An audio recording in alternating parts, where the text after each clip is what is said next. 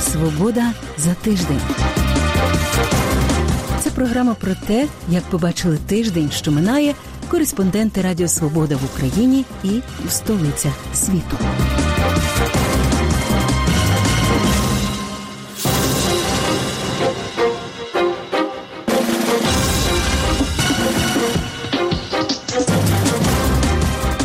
Прес студії Радіо Свобода я, Людмила Ванник. Вітаю вас.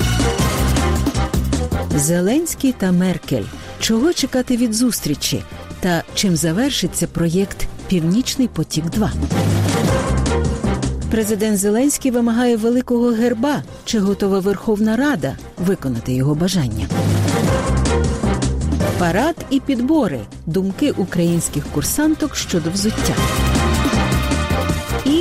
Як українцеві стати зіркою Голівуду.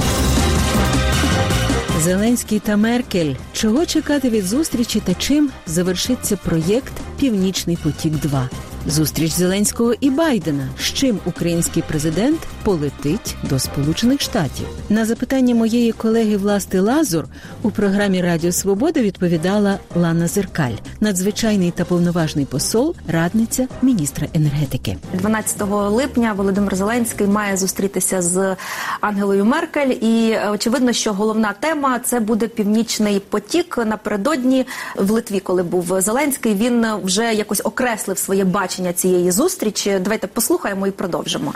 Мені здається, що північний потік це такий лакмусовий папірець, який показує, що що пріоритетніше для тих чи інших країн. Коли ви не відчуваєте, що ви в небезпеці, ви думаєте про економіку. Коли у вас війна, ви думаєте перш за все про життя людей. Але я вважаю, може ми це відчуваємо через те, що у нас війна, але я вважаю, що людяність це перш за все країна, річки, домівки, дороги і всі ці реформи чи ті гасла, все це виключно насамперед для людей. Тому я вважаю, що перш за все це безпека, а потім вже економіка. Тому я вважаю, що питання північного потоку це питання глобальне, і просто говорити про нього це те, що я очікую від нашої розмови з пані Ангелою, поважною пані Ангелою Меркель. розділяти питання північного потоку і безпеки ми не будемо. Ми не продаємо українців і не продаємо життя наших людей. З якими важелями, аргументами їде Володимир Зеленський? Він же ж хоче переконувати Ангелу Меркель, що це питання безпеки.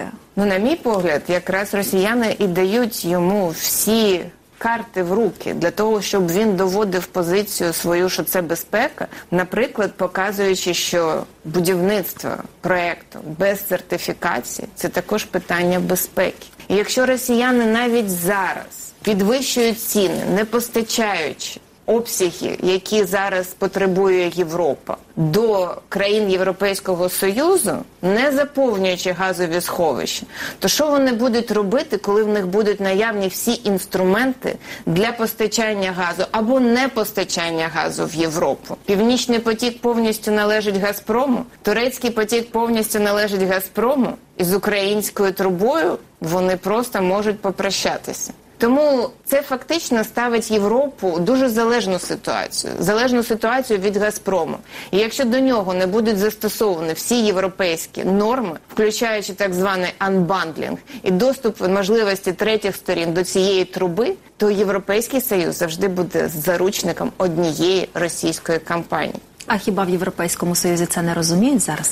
Знаєте, вони це розуміють не так, як ми. В них не було таких ситуацій, як у нас. Дійсно, в них була певна криза в 2009 році, коли було перервано транспортування газу до Європейського союзу, і коли до України приїжджав прем'єр-міністр Тепаланок і бігав по кабінету міністрів з криками Включіть, зробить щось, щоб постачали газ в Європу. Але тоді ми ж також зробили все можливе для того, щоб вони не замерзли. Після того у нас була ще одна криза в 18 2014 році, коли ми всі тут е, були заручниками цієї прикрути, коли росіяни не поставили газ, але ми забезпечили поставку газу в Європу. Тому вони себе дуже повільно і захищено відчувають, тому що вони не знають, що таке переривання постачання газу. А в даній конкретній ситуації хто зараз має найбільше важелів впливу, щоб зупинити це або будівництво, чи зупинити запуск? От хто що має зробити? Ну, будівництво можуть зупинити тільки санкції.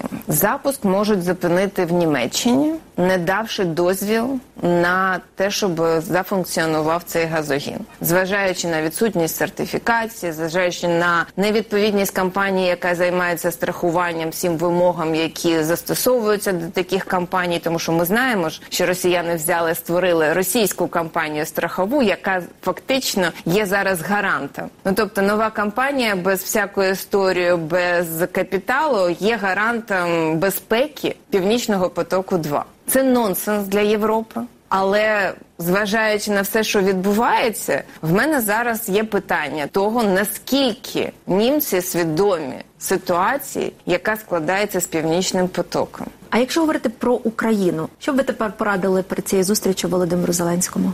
Зрозуміти, що є політична площина, яка стосується пошуку спільних взаємовигідних рішень. І запропонувати такі рішення, яке може бути цікавим і в Берліні, і в Вашингтоні. Це рішення також є політичним, оскільки зараз відбуваються на всіх майданчиках політичні консультації. Байден зустрічався з Путіним. Меркель зустрічається з нашим президентом. Потім летить до Байдена. Байден потім планує зустрітися з нашим президентом. Тобто, це іде діалог, і в цьому діалозі мають бути знайдені або важелі впливу на пана Путіна. Або варіант вирішення питання, за яким газ перестане бути інструментом тиску та зброєю, і такі варіанти існують. Коли перед президентськими виборами, коли стало відомо, що Байден став президентом, точилися розмови. А чи стане Україна предметом торгу між Байденом і Путіном, або між Байденом і ще між, між кимось в такий спосіб, що Україна втратить якісь там свої інтереси, якісь свої якісь пріоритети? Об'єктність та суб'єктність ну це дійсно дуже важливо. Насправді, ми на жаль не є об'єктом перемовин, і нам потрібно знайти якусь свою роль, яка би дозволила нам знову опинитися за столом переговорів, а не бути просто об'єктом, який запрошує для того, щоб показати перед екранами телевізорів і сказати: Ну, ми перевели переговори, все, дякую, до побачення. Не переговори заради переговорів, та як Так. казав Зеленський. От він власне так каже, готуючись до зустрічі Ну з тут е, Байденом. не переговори заради картинки. Ще Ага. Більшість цього ексклюзивного інтерв'ю Лани Зеркаль дивіться у відеозаписі на нашому сайті.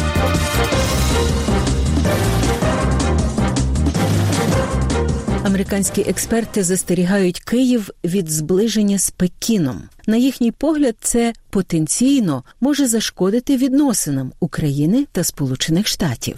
У чому ж полягають ризики такої співпраці, розповідає Остап Яриш. Поки Сполучені Штати закликають своїх союзників зайняти жорсткішу позицію щодо Китаю, Київ поглиблює свою співпрацю з Пекіном. Україна підписала з Китаєм договір у сфері будівництва інфраструктури. А у слузі народу заявляють, що обмінюються думками щодо роботи з населенням із китайськими комуністами.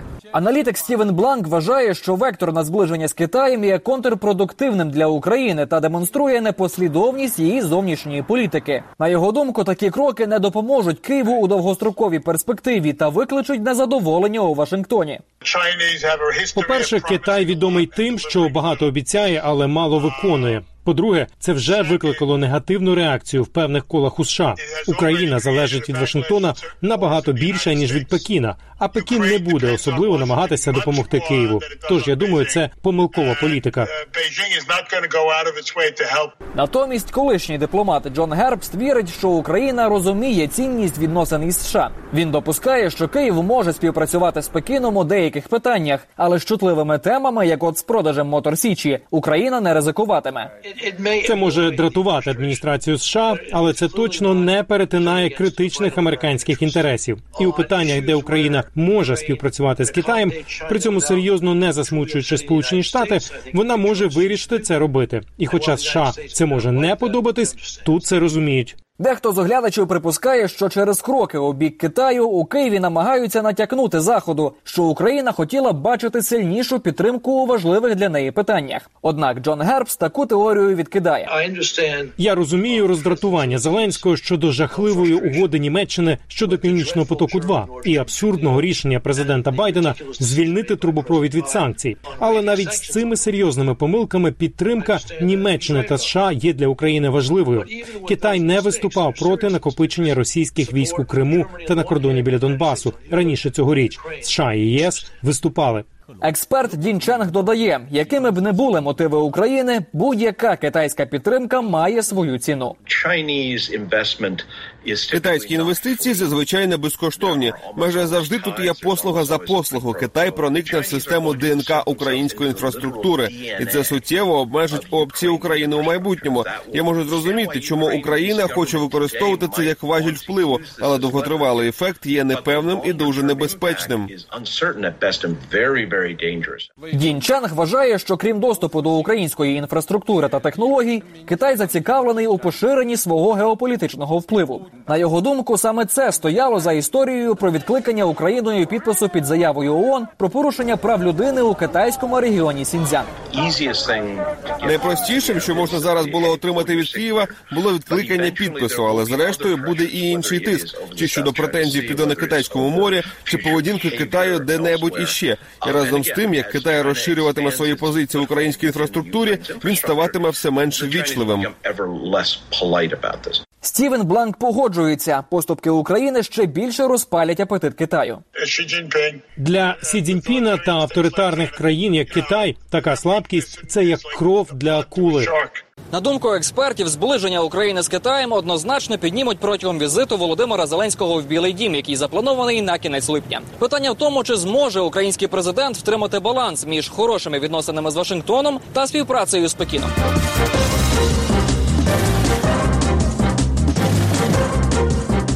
Напередодні 30-ї річниці незалежності президент Володимир Зеленський просить депутатів негайно затвердити великий герб, державний символ, який передбачений конституцією, але який так і не з'явився за усі ці роки. Чи дослухається до його вимоги Верховна Рада? І чи потрібен взагалі Україні великий герб? Про це у сюжеті Радіо Свобода. Малий герб чи ще й великий? Ось у чому питання. Відповідь на нього в Україні шукають протягом усіх років незалежності. Усе через депутатів-комуністів, які у 90-х не захотіли підтримати тризуб як єдиний державний герб, але пристали на компроміс зробити його елементом великого державного гербу, що зрештою рада у 96-му і зафіксувала в конституції. Це був спосіб виключно розблокувати політично розблокувати конституційний процес. Вони не могли прийняти, що символ боротьби за незалежність буде державним гербом. Їм треба було якесь щось звично, якісь збіжжя, колосся. Щоб обрати і в перспективі затвердити найкращий ескіз цього державного символу за три десятиліття незалежності в Україні провели вже кілька конкурсів. Останній минулого року вже за президентства Володимира Зеленського. Переможцем у ньому обрали роботу Олексія Кохана. Але нині на розгляд до Верховної Ради президент Зеленський вніс зовсім інший проект. Цей е, проект, який внесено, він е, переможець конкурсу 2009 року. У нас немає ніяких і не було ніяких зобов'язань вносити переможця по жодному з конкурсів. По останньому конкурсу теж це ескіз, який зараз внесений президентом.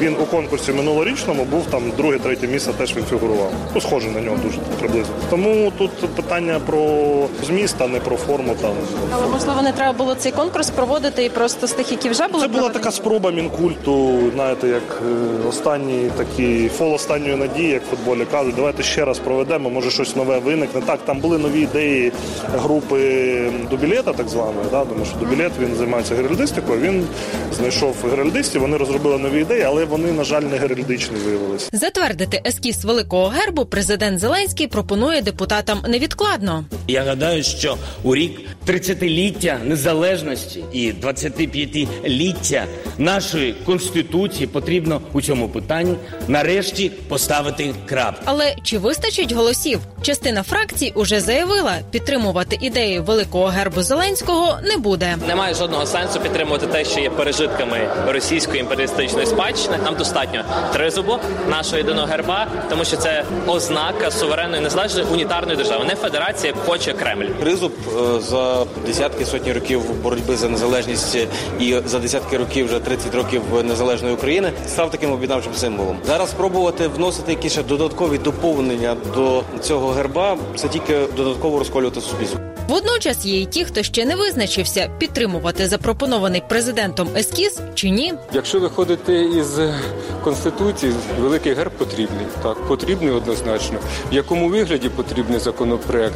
Ну, ми будемо, скажімо, вивчати це питання, і в першу чергу послухати треба буде тут професійних істориків.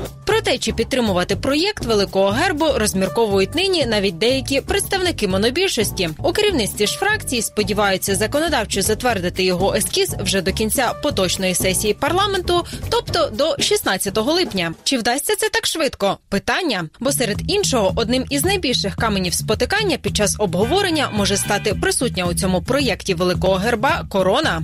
Корона дивує однаково всіх. На це не там політики зараз намалювали цю корону, а це була пропозиція дійсно 2009 року включити в герб корону, начебто Володимира Великого. Насправді її не, не існує, і описів її теж не існує. Ну і взагалі корони бувають або на монархіях, або буває на там країнах, можливо, які були монархіями, але ми республіка, яка ніколи не була монархією. В найбільш темні часи, коли був Янукович, він теж не виказував бажання правити вічно. Я думаю, що і у президента Зеленського абсолютно немає такого бажання. Корона не єдина проблема. На думку експертів, цей ескіз великого герба взагалі не дуже відповідає традиціям геральдики.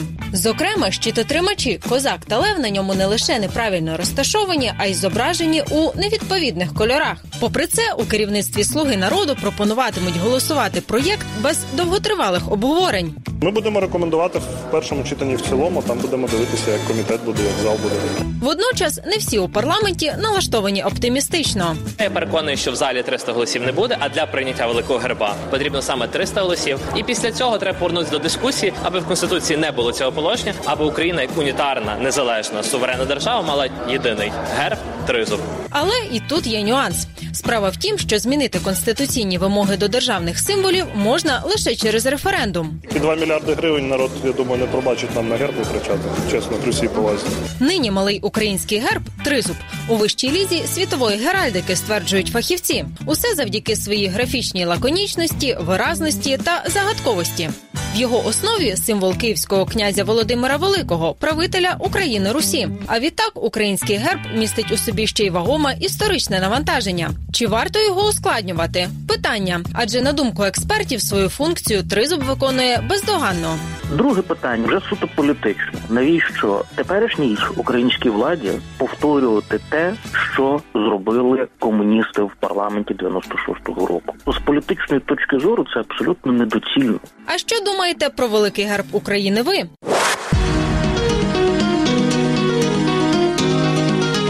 Шановні слухачі, нам цікаві ваші думки.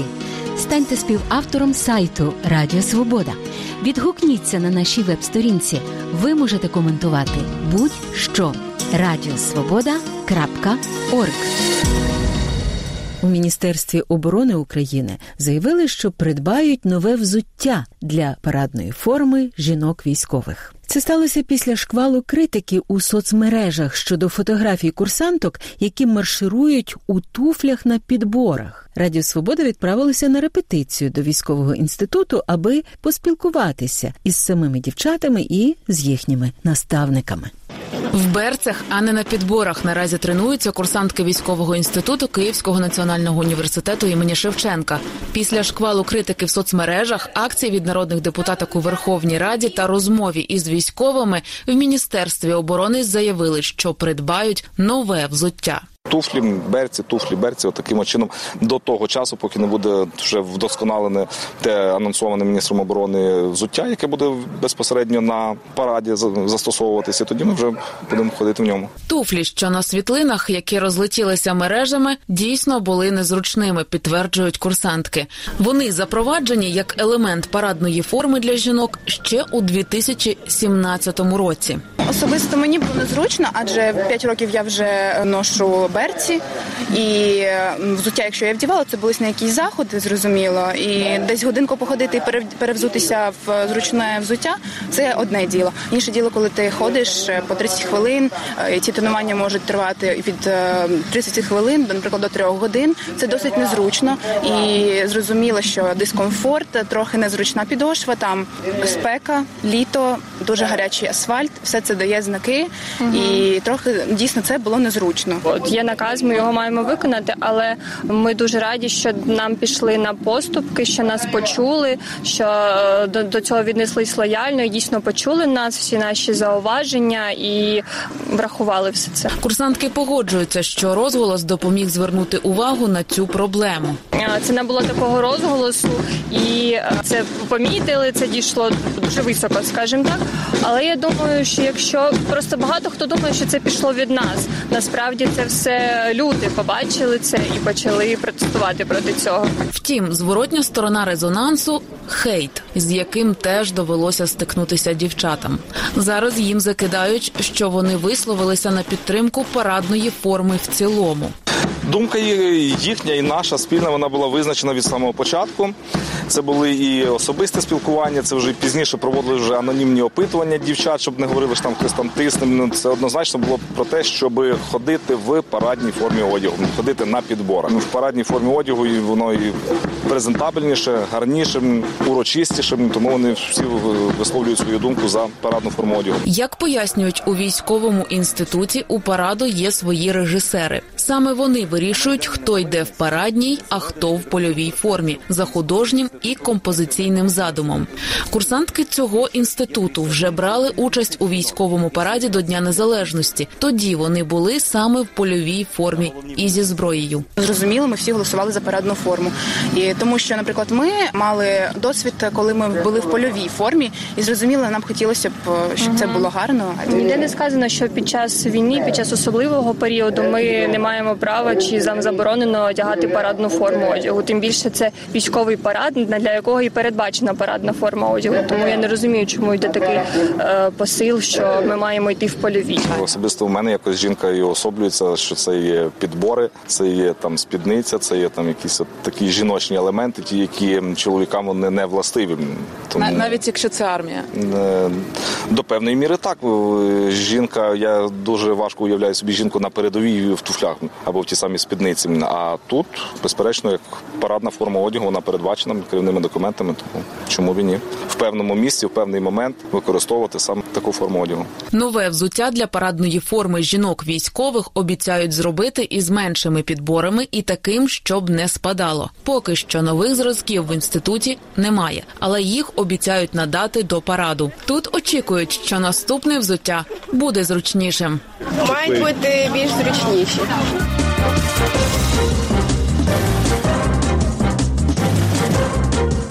А на закінчення про історію успіху, як українцеві стати зіркою Голівуду. Про це моїм колегам із Голосу Америки розповів українсько-американський актор Ілля Волох. Він знявся у 90 фільмах і серіалах. Як не загубитися у Голівуді акторам із українським акцентом? Знає Христина Шевченко. Серіал Друзі Двійник. І місія неможлива. Місія голівудський актор стала можливою для українця Іллі Волоха. Він зміг досягти того, про що мріють тисячі молодих акторів, які приїжджають у Голівуд кожен рік. Секрети успіху розповідає нам за філіжанкою кави в одній з кав'ярень Лос-Анджелеса. Много залежить від того, як ти виглядиш. Багато залежить від того, як ти виглядаєш. Якщо вони шукають якийсь типаж, і ти попадаєш в цей типаж. Як народжуються зірки, важко сказати. Це поєднання всього, і талант, і удача. Інколи можливо треба бути в потрібному місці у потрібний час. Ілля народився в Києві. Акторської професії вчився у московському МХАТі. Коли ж йому виповнилось 25, він одружився з американкою і в 90-му переїхав до Лос-Анджелеса. Без знання мови, але зі знанням акторського ремесла Ілля почав пристосовуватись до нової, як він каже, кольорової реальності. Коли підівчив мову, зробив те, з чого починається абетка голівудського актора. Знайшов агента. Він мене взяв, почав посилати. Агент мене взяв і почав посилати на проби. І одну роль не отримав, а другий раз отримав. І так через раз. Через деякий час я вже регулярно почав ходити. Мене кастинг директори вже знали. Я більше почав отримувати. Тобто, ти йдеш і пробуєш все, незалежно від того, отримаєш чи ні. Має бути постійність. Так його першим фільмом стала комедія 94-го року Аве Сезар. Ілля одразу ж потрапив в категорію східноєвропейських акторів, які отримують типові для голівудських фільмів ролі гопників, кримінальних авторитетів чи іммігрантів з радянського союзу. Вони не особо не заботяться, що Вони не дуже турбуються за те, який у актора потенціал. Що ти можеш, наприклад, романтичного героя зіграти в Голлівуді більше штампами мислять. Іллі було важко вийти з типового образу через акцент і голівудські стереотипи. Зате каже, конкуренції було менше, адже за роль не треба було змагатись з американцями. А ще він намагався застосувати систему Станіславського. Згодом збудував репутацію, і одна за одною посипались ролі у великих комерційних проектах. так или іначе, ну я Я попадаю в 3% акторів тут в Голлівуді, які можуть заробляти цим на життя. В рік я можу працювати сумарно місяць. Ти тиждень там відпрацював, тиждень там, там кілька днів. Але система оплати і авторських прав ось що тобі дає прибуток. Ти отримуєш гроші із фільму, який вийшов 25 років назад. Воно так собі капає. У 2021-му Ілля може впевнено сказати, що в Голлівуді настала епоха змін. Через пандемію американська кіноіндустрія тепер є менш концентрована у Лос-Анджелесі. Актори можуть надіслати самозаписи з будь-якої точки світу. Також кастинг-директори менше зважають на акцент. Так Ілля лише цього року, вперше за 26 років роботи у Голівуді, зіграє головну роль у фільмі не кримінального авторитета, а просто батька. І це все нині у програмі Свобода за тиждень. У праській студії Радіо Свобода з вами була я, Людмила Ванник. Більше про події тижня слухайте у подкасті Свобода за тиждень на нашому сайті. За вашу увагу дякую. Зустрінемось за тиждень, аби були здорові.